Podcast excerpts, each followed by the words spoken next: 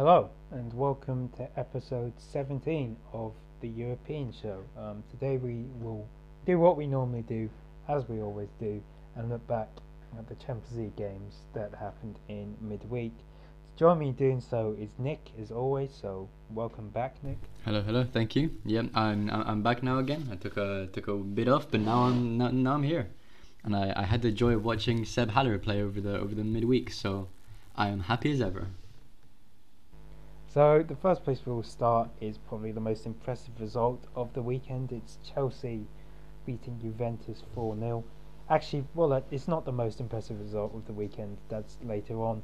Um, but Chelsea beat Juventus 4 0 um, in a game where Juventus were terrible, and it could have actually been a lot more for Chelsea. Um, and if it was not for, surprisingly enough, Wojciech Szczesny, the goal Mm. tally would have been kept down. Well, I I, I mean, respect to Szczesny, he is he's inconsistent, but he has good moments. Like he, he can have some really questionable moments as well. Don't get me wrong, but like so sometimes when sometimes when he when he's on his on his day, which isn't that uncommon, he yeah he, he can put out performances like he did today.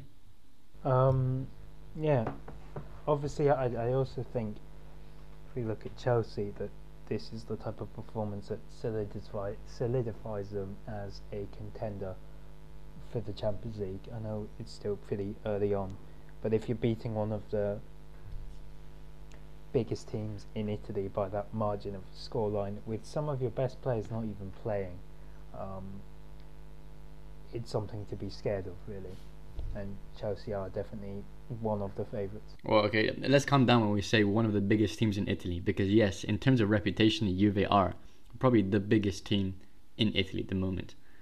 However, dude, look at the league table, man. Like Juve this season has been terrible. It, it, it, not that not that it's an easy feat to beat them, but like if we if we're judging off. It's it's more it's worse that they lost against the Juve in the first leg than it is impressive then they beat them now in the second. But uh, but yeah, but but however, I, I would still count them as one of the favorites, just just not off of that win. Uh, they, they, they are the current Champions League uh, title holders after all, and uh, and they're tearing up the Premier League at the moment. So they certainly do have a good shot at um, at maybe two in a row. We'll see. We'll see if that if someone if a team other than Real Madrid manages to to do that. Um, then the other game in the group saw Malmo draw 1 1 with Zenit St. Petersburg. Um, the, the standings in these groups is confirmed, so Chelsea will finish top, uh, Juventus will finish second, and Malmo will finish last with Zenit going into the Europa League. Now, on to the other English team that played on Tuesday night, Manchester United. They played Villarreal, who obviously as we know in the return game at Old Trafford, just lost due, due to a late Cristiano Ronaldo goal again, and it was a similar kind of story. Um, Manchester United won 2 0 thanks to some late goals from Ronaldo and Jadon Sancho, who did score his first goal for Manchester United, um, which is quite funny, really, when his first goal came after Ole Gunnar Solskjaer left.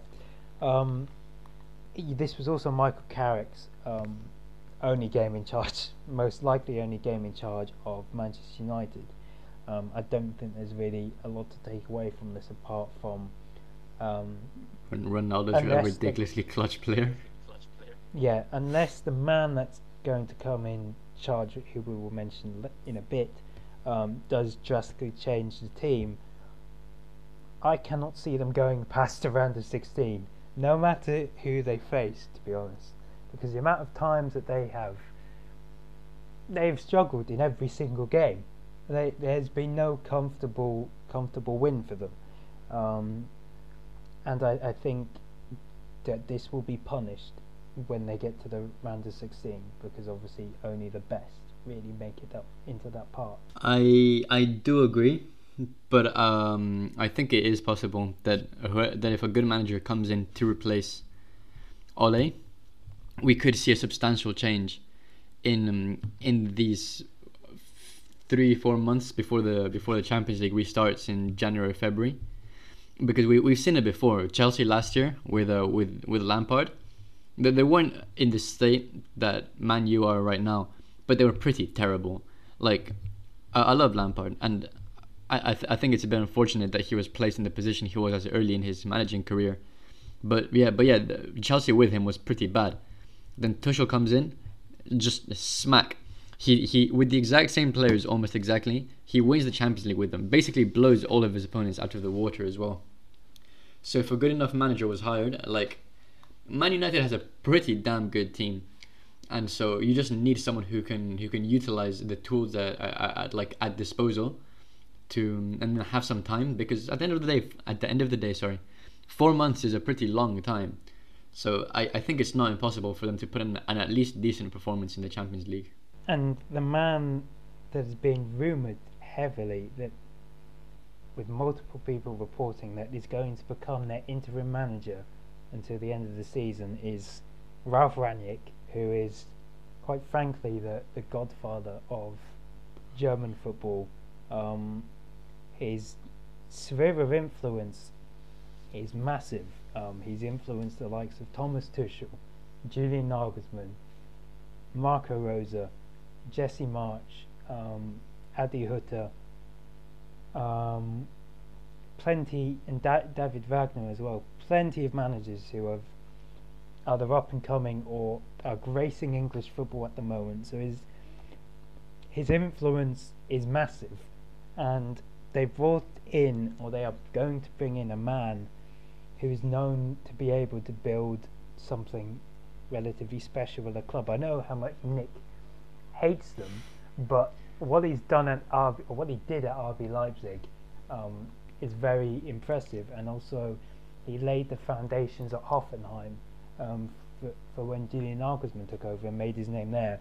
In in fairness, one of the reasons I hate Leipzig is because they're so good, they're so successful, despite being a a complete brand sponsored the club, and obviously that's basically down solely to Ralf Rangnick. So I, I'll I'll have a few words with him when I see him. So obviously, this appointment for Manchester United is is actually very smart, and it gets even smarter when, at the end of the six-month period, um, he will then have a consultant see role um, at Manchester United. So that means he will be then involved with the appointment of managers and signing and the signings of players as well, which if he's able to do what they've done at RB Leipzig is something that Manchester United should be very excited about. And I think it would also mean it, it would affect who becomes their next manager after him, as um, as you, as with someone that lays the foundations like Ralf Rangnick, you want someone who will play a similar type of football, um, or who plays a similar type of football to come in and replace him to make the transition a lot easier. So I wouldn't be surprised, despite the links of Mauricio Pochettino to Manchester United, that we're mo- more likely now to see like a Red Bull school of thought manager um, take over after Rangnick.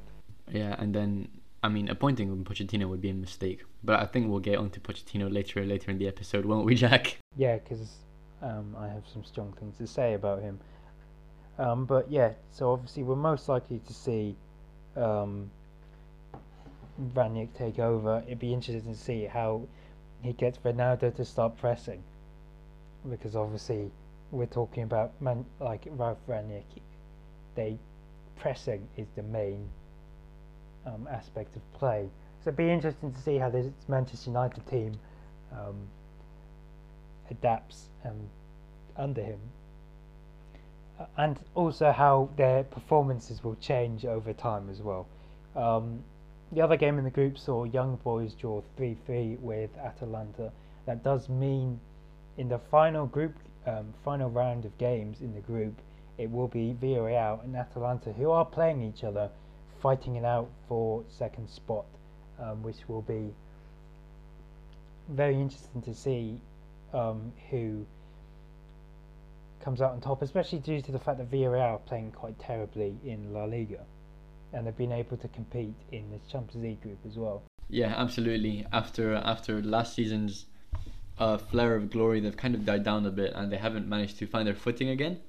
So yeah, they're lying very mid-table in the Liga. Uh, they have gotten a bit unlucky in the Champions League, but at the same time, they they they're just some disappointing results that they've put out. So I, I don't know I don't know what to make of it. I, I think that Atalanta is looking like the stronger team, and and really honestly like via Villarreal's best bet might just be to go to Europa League and let Unai Emery work his magic yet again. Um, another very interesting result is Barcelona drawing nil-nil with Benfica.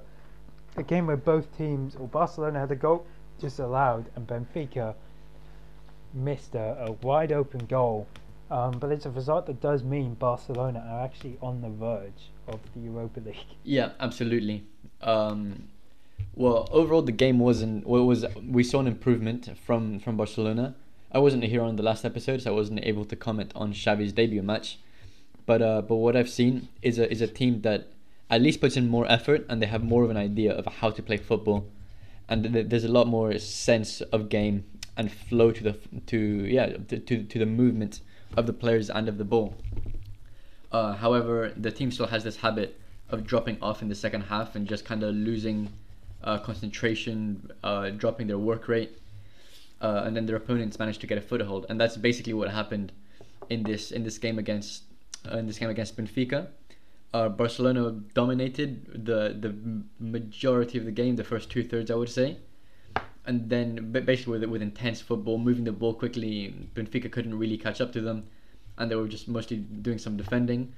Uh, however, it seems that Barcelona still has the same defensive problems problems as always. So Benfica in possession would would quite comfortably uh, move up the pitch and and scare Barcelona's backline quite a bit. And then the game changed when Darwin Nunez got subbed on. Like absolutely, if he had started, I think Benfica would have actually won, because just like in the first game, he was just so unbalancing and and um and explosive and he just ran circles around every single one of Barcelona's defenders. He was just like sitting them on their asses the entire time. Uh, yeah, escaping, escaping from his marker, uh, dribbling, putting out good passes, taking out dangerous shots, just always in the right position, right time, always, always leaving a man behind. It, it was insane. So yeah, with with that, uh, the result favors Benfica for sure because now they are above uh, Barcelona in the table, I believe or or well, or, or at least they didn't let Barcelona get too far away from them. So if uh, Barcelona lo- doesn't manage to to get a point off of Bayern Munich, and Benfica wins their next match, then Benfica will go through to the round of 16, and that will knock out Barcelona, which would be very interesting.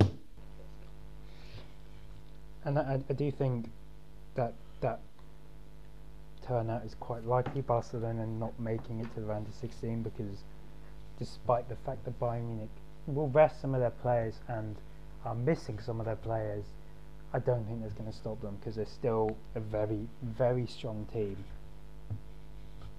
regardless of who they field. And I think um, Barcelona most likely will be in the Europa League come February. Yeah, I think I think so as well, especially considering that Xavi won't really have time to change the team in like the two weeks or three weeks since he's that he will have had to to to work with the players he has. And meanwhile, Bayern Munich is a machine. They could literally sub in there. They could put in just a bunch of reserves, and they would still win almost every game. So yeah, absolutely. I don't really think Barcelona have a lot of a chance, especially because it's an away game. So uh, Bayern will put in a lot of intensity, and will it will remain to be seen uh, just how much or for just how long uh, Barcelona's intensity intensity lasts. Um, on Bayern Munich, they beat Dynamo Kiev two one in a very snobby Kiev.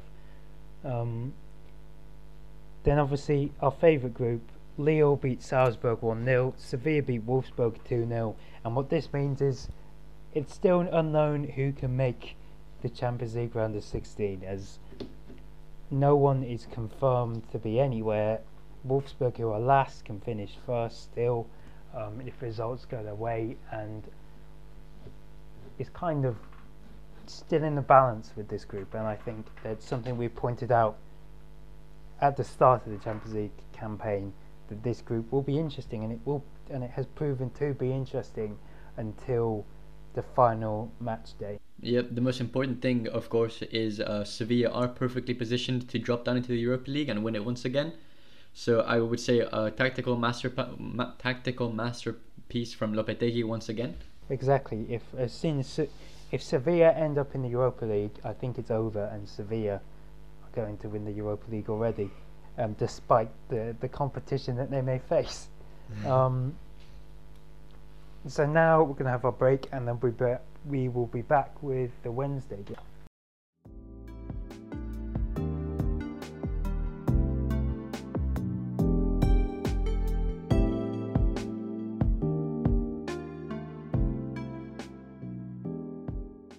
Welcome back from our break. We now look at Wednesday's games. The first one to start is the Arab money game, Abu Dhabi versus Qatar, or Manchester City versus PSG. It saw Manchester City win 2 1 um, against PSG after going a goal down to Mbappe earlier on. However, Manchester City dominated this game and um, came to the conclusion that Mauricio Pochettino is probably one of, if not the most overrated manager in the world. And the fact that people want him to take charge of Manchester United is absurd due to the fact that he has not won anything and all he does is play nice football. As obviously, if we look at individuals, he has probably one of the best teams in the world at his disposal um, at PSG. However, I understand that it's hard to gel Messi, Mbappe, and Neymar together. However, it's the rest of the team that struggles, and they're only able to win games in Liga just. And with a team like that, they should be thumping them and winning them quite convincingly. However, he's unable to. Um, whereas obviously the likes of Thomas Tuchel and Unai Emery before him were able to win games convincingly. Tuchel obviously being the the more success, successful PSG manager as he took them to the Champions League final. Um, but this is under Pochettino, this PSG team won't get far in any sort of competition, regardless of the fact that Lionel Messi has finally scored in Liga. My question to you, Jack, is whoever at any point in human history rated Mauricio Pochettino? I don't think anyone ever considered him like above a good manager, because he, I, I, I think he's all right. But like, I don't think anyone ever looked at at Pochettino like, wow, yeah, this guy's like amazing. He's like a world class manager. Because other than his uh run to the to the Champions League final, and like that one season in which Tottenham almost not really kind of won the Premier League, uh, he's just kind of not really been doing much, and he's had some good squads. Like some of some of some of his, his uh, uh, during some of his time at Tottenham, he had a, just like genuinely great players and he uh, kind of utilizes them well, but not to their full potential. And now, and now, same at PSG, he he he does alright with the players he has. But come on, man, when you have Messi, Mbappe, and and and Neymar, like, you can do so much more. It, it's a bit hard to criticize him for losing against Manchester City, one of the best teams in Europe. But at the same time, like, it's not it's not the first time we've seen a pretty disappointing result or a, or drab football from PSG this season. So I, I do agree with you in, in, in that sense. We can go further back in the Champions League because obviously they drew with Club Brugge. Yeah. Um, early on yeah. in the round. Um, yeah, and also in Ligue 1, like they win, but they kind of get dragged across the finish line with just very close wins. Nothing's convincing, as in as in previous seasons where they're just rocket like five goals, like past smaller teams and like comfortably two, three goal leads against against some other closer rivals. Now it's even against the the medium table teams they need some some late goals to to get three points. The, it is important to know that they are top of the league by a lot. But but but as I've been saying, like they haven't been winning yeah, regardless, they haven't. They're not. Yeah, they're not convincing at yeah, all. Yeah, they're not convincing at all. It's it's drab. They, they just just make it through, and it's not what you'd expect from a team that, on, on paper, blows its opponents out of the out of the freaking water, man. Exactly, they have the best player ever. They've got one of the best young players in the world. They've got Neymar. They've got one of the best young right backs in the world. They've got they one of the top three, maybe top five goalkeepers in the world, and also on top of that, Keylor Navas, who is like top ten, maybe top fifteen. They have one of the best young left backs or up and coming left backs in the world. They have one formerly one of the best defenders in the world in Ramos as well, although he has been injured. Um, that will be interesting to see if they look slightly more convincing where Ramos is in charge, but I doubt, or not in charge, but um, within the team. Um, but obviously, I Mm. think you're getting at the point that we're trying to prove. They are heavily underperforming. Al- Although they are, as we said, top of Ligue 1, that's the bare minimum for PSG when you're pumping that much money into the team. Um, they're heavily underperforming, and if they want to win the Champions League, Mauricio Pochettino is not the man to to help them or get them to their goal. Yes, he has made it to the final before, but he does not have a winner's mentality. He has won nothing. He's won the Super Cup, and that is it. Yeah, no, this is certainly not like like if you want to win trophies, Mauricio Pochettino is the opposite of what you look for. Like like genuinely, you, want someone like Antonio Conte, like a serial winner. Sometimes someone who lands and right off the bat just shoots you right to the top of, of wherever you're trying to go. Really, Yeah, like there's, there's nothing really more to say uh, about PSG. They're they're not really good. I, I, I, they're not going to win the Champions League. Um, ironically enough, you could probably say that if Thomas Tuchel was in charge here, he could probably maybe get a better, um, more out of um, this PSG team than Pochettino can because Oh yeah, for sure, yeah. because obviously Pochettino, he's a former PSG player, which has to be taken into consideration. But um, He's a bad Thomas manager. Tuchel's a t- no, he's not bad. Thomas, he's, he's, he's a bad man manager. Thomas Yeah. Tuchel is more the type of person not to take any shit, um, and will and would have demanded, as he did in the past, stuff out of Neymar and Mbappe, and would have even demanded stuff out of Messi. Uh, as as you can see with the Chelsea team, it doesn't matter how much money is spent, um, because he inherited the team from Frank Lampard. Arguably, they were not that really they were quite a dif- dysfunctional team and he turned them into Champions League winners. So it's clearly not his issue and it's something within PSG itself. But if he was, if Thomas Tuchel was still in charge, I think he would be doing a lot better, um, and he would have looked more like the type of person, or more the type of person to take them to a Champions League. The other game in that group finished 5 0 to RB Leipzig.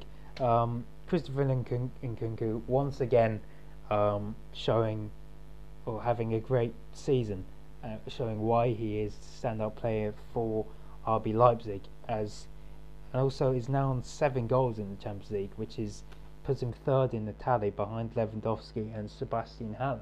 we'll get to Seb Haller later. Yeah, arguably onto one of the most shocking results of the night. Um, Sporting Lis or Sporting what three, Dortmund one. Um, Dortmund are in the Europa League and are frankly crashed, crashed and burned out of the Champions League. They have been um, terrible under Marco Rose, and I think it kind of um, it this is more of like an issue with the team. Um, yes, because obviously, if we look at Marco Rose, he made it. He qualified for the round of 16 against with Borussia Mönchengladbach, who arguably are a worse team than Dortmund. As much as it pains me to say that, and in arguably or in a harder group as well. Um, this should have been a breeze for Dortmund. However, now that was not the case, and yes, you can say, oh, they're without Haaland. Haaland's not going to be there forever, and you have to kind of start learning to live without him. And if if Dortmund want to convince Haaland to stay, that is not what they should be doing. Getting beaten by, albeit the champions of Portugal last year, but normally the third best team in Portugal. Um, it's just terrible from Dortmund, and I do think, yes, they, you could consider them favourites for the Europa League now, but regardless of that, they shouldn't be doing. Yeah, and and as you said, uh, they need to to learn to play without Haaland, and and their dependency on him was has been shown in these last few weeks. Uh, because Haaland has been injured, and well, we, we just we just saw it. They got completely smacked by by um, by Sporting Lisbon, uh, and they've just been struggling overall with with most of their games. They don't have the the send it up and and he will score player that they usually do. Obviously, um, we slandered him. We've slandered him in the past. Um, Donyell Malen did score his first goal at the weekend against Stuttgart. However, this shows that he is not the suitable person that he should be to take um, to really lead the Dortmund line.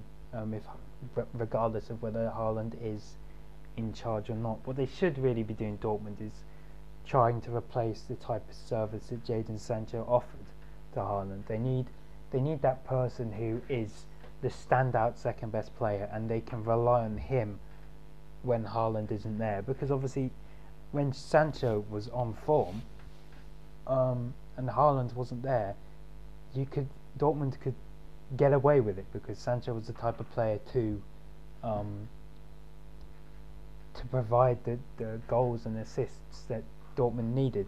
However, without him, they're kind of lost. Yeah, absolutely. Not not only was he was he someone who carried when Haaland wasn't there, but he was someone who who highlighted Haaland's best attributes because he's such a because Sancho is such a good creator and such a just dynamic player who who I mean goes down the wing and and and then suddenly oh he's he's one place and he's somewhere the next or he crosses the ball in uh, or he puts in like a nice threaded pass and well yeah they, they don't have that exact same kind of like youth and speed and explosiveness on the wing anymore.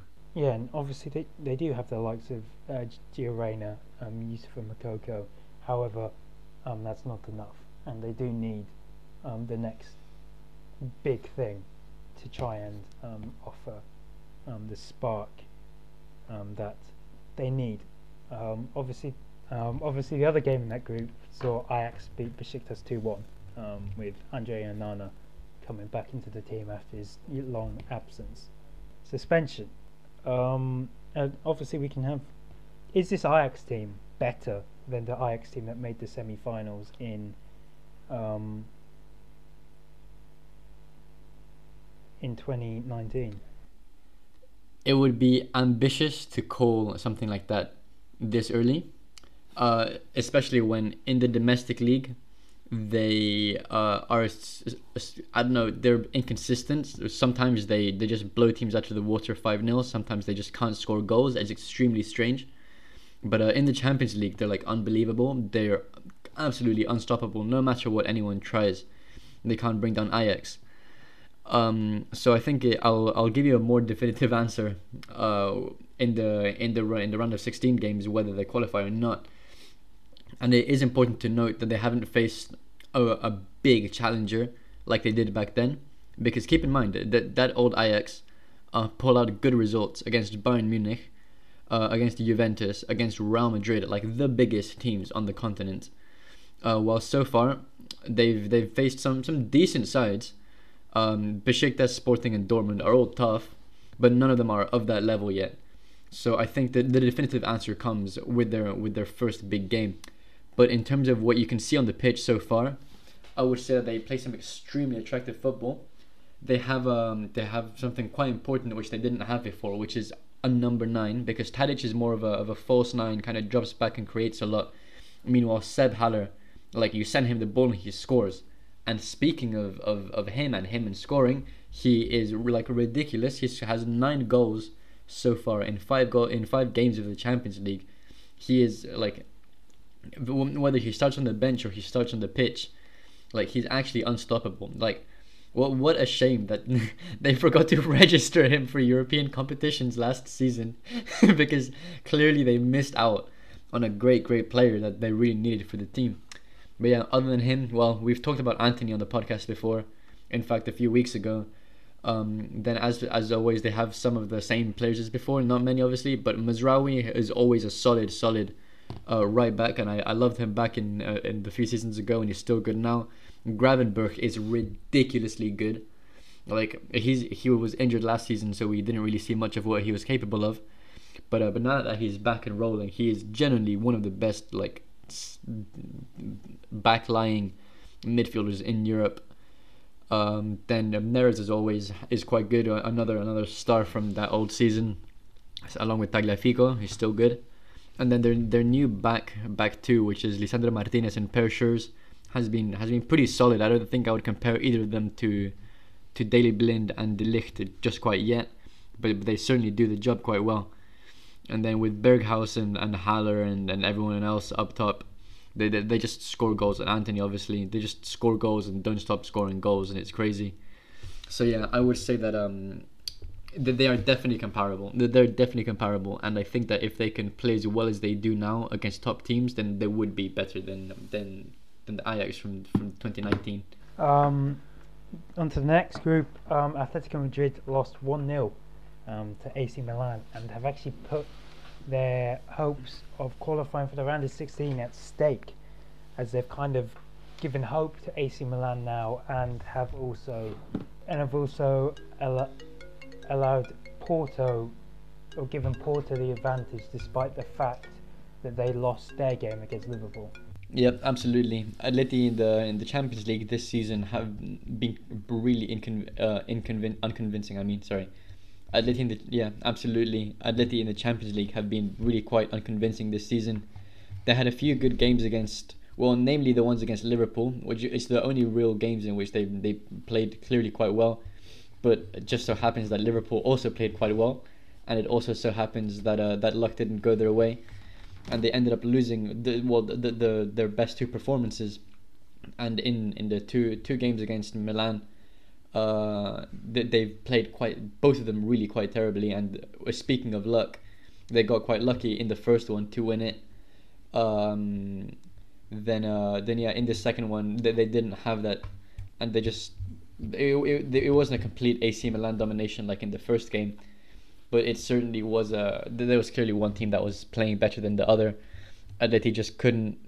Uh, I mean, they, they couldn't really find someone in the box when they were in possession and in defense, like oh my days, Atleti's defense is so leaky. Just no one tracks, no, no one tracks markers. No, no, no one knows where the attackers are. Just every single player is kind of running around headless. There's spaces left and right, and and aerial domination, which is one of the biggest things that Atleti used to control, is just it's all gone. It, it, I, I don't know. I don't understand how it's like possibly happened but now Atleti just has a bad defense, and it's really strange to to feel nervous and being like, wow, would Atleti concede this game, or like, wow, oh my god, I'm so scared of like this next attack. What could happen? It's the exact opposite of what I used to like see when I would watch Atleti. So I mean, uh, this is something that needs to be solved in the winter transfer window because it's costing Atleti points in the in Europe and also in the domestic league. But yeah, the meanwhile for for AC Milan uh, they, they were they were quite good throughout.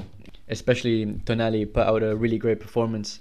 He mm, he just dominated the midfield, and uh, and and put in a, put in a good shift, creating play and creating danger, moving the ball upwards, and and yeah, I think he was he was my standout player. Obviously, for the for, Mal- for the Milan goal, um, there is a bit of like a, a small fairy tale story with um, the person scoring being 30 years old. Um, it's being his first goal for Milan, and only a few years ago he was not even a professional footballer. Um, so it is nice that he scored the goal that's potentially kept Milan in in contention for Champions League qualification. Um, the other game saw Liverpool beat Porto 2 0. Um, as we mentioned, last place for the round of 16 is yet to be decided.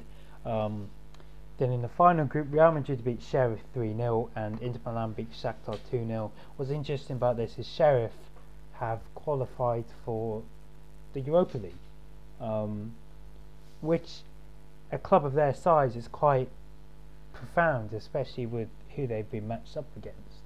Um, so it's definitely um, they've done well. Obviously, they, they did beat Real Madrid. Um, but it, but it is good to see that they have been rewarded for their effort. Yeah, absolutely, absolutely. Um, no, no one will forget their first impression on on Europe beating Real Madrid at home. Unfortunate that they weren't able to keep up their their good streak. But yeah, the, yeah, at least they left a good impression on everyone. Um, so now we are going to have our goal song break, and then we'll be back with the rest of the fixtures from this or for for this weekend.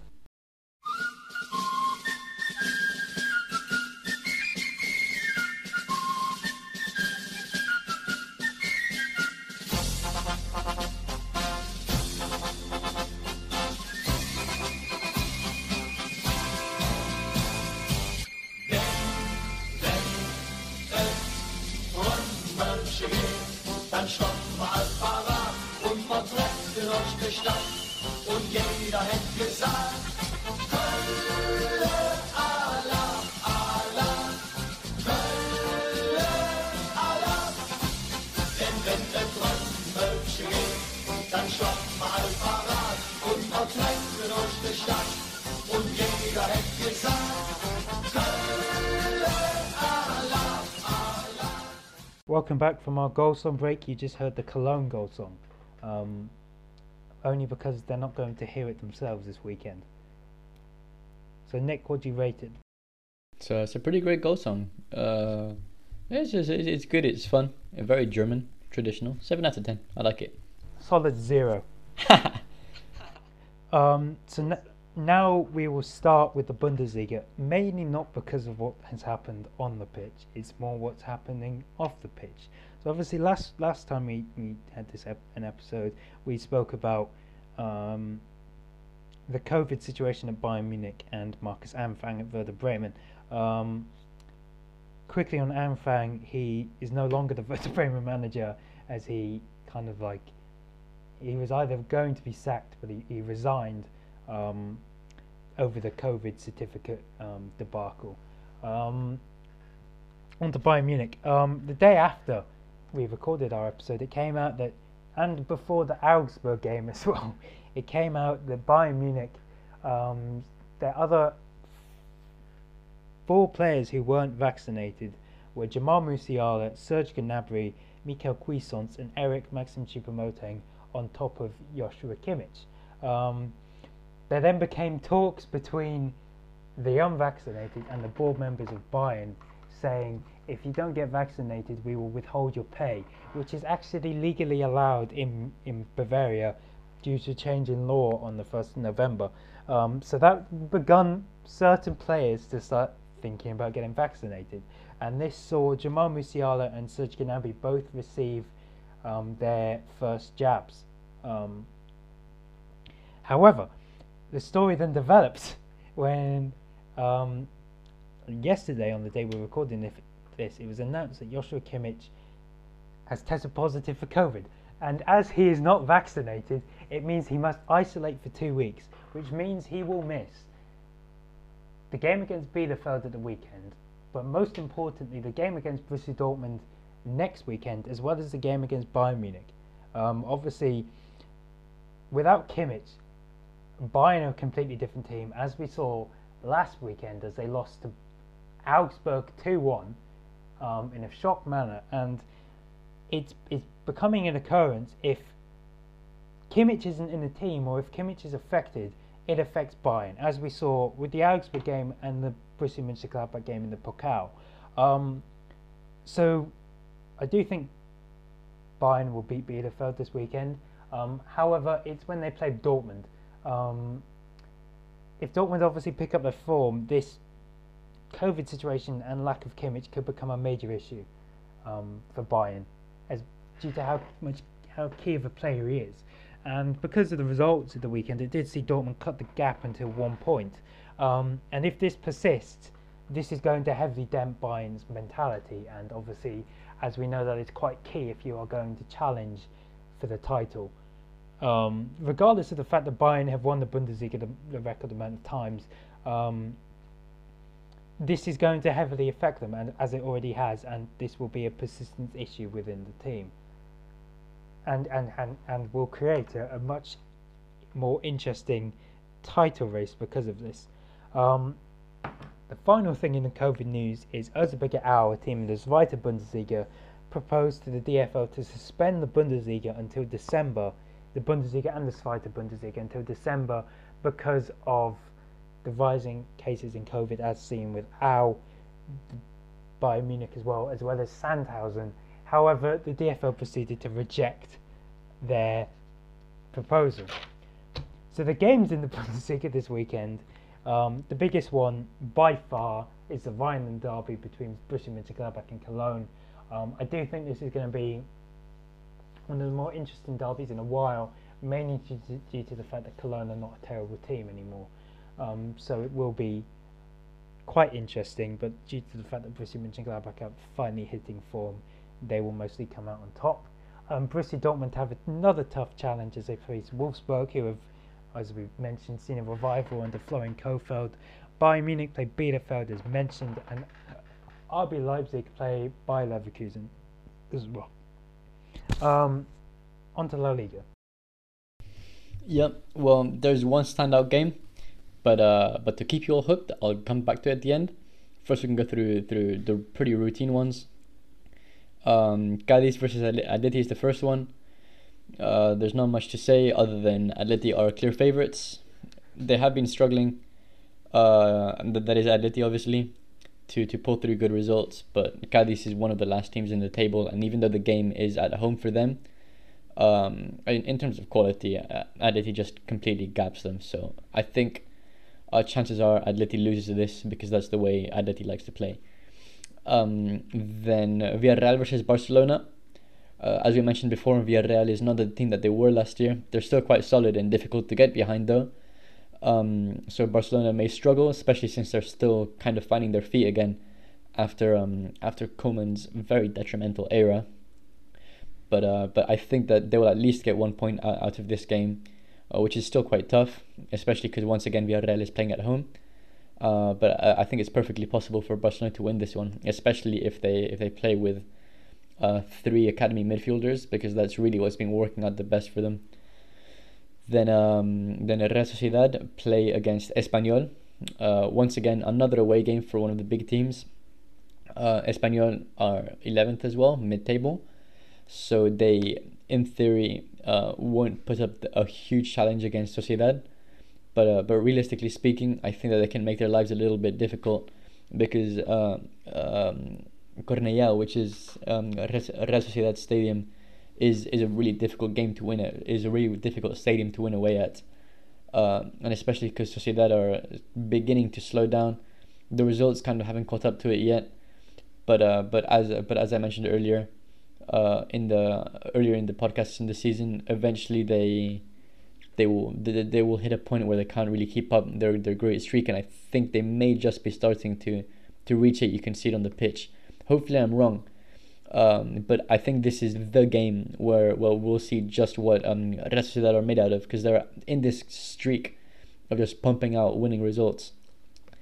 Um, but but once something brings them down, they're kind of just gonna collapse. That's my prediction. So yeah, they just need to get this really big hurdle out of the way. Then then the good game, the one I the one I had to get to, uh, is is Sevilla versus uh, Real Madrid. Um, well, that being within fuck. Then the, big game that I mentioned earlier is well one of the biggest we'll see all year really. Uh, Real Madrid versus Sevilla in Madrid.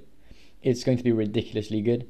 Uh, there's only two points separating the two teams. The first being Real Madrid and third being Sevilla uh, it's it's a game that that has a history of, of always uh, lighting up the stage. Mm, I my prediction is Real Madrid are, are, are going to win because they're just really really strong right now and and Sevilla um, while they're good um, they sometimes don't turn up to games as strong as they can so they will certainly have to do that if they want a chance at winning but uh, but this game is really just going to bring out some really great football from both teams because they both do play really, really attractive uh, styles of this uh, of, football, really. So this is where we're going to absolutely see the best action this weekend, without a shadow of a doubt.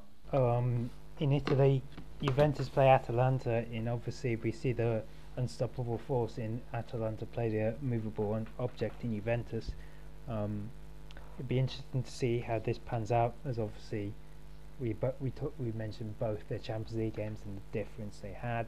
Um, Inter, Inter Milan play Venezia, Milan play Sassuolo, Roma play Torino, and Napoli play Lazio. Who will Napoli will be without Victor Osimhen, um, as he suffered a, an injury against Inter Milan last weekend, and so we'll see him out of um, the team for a couple of months.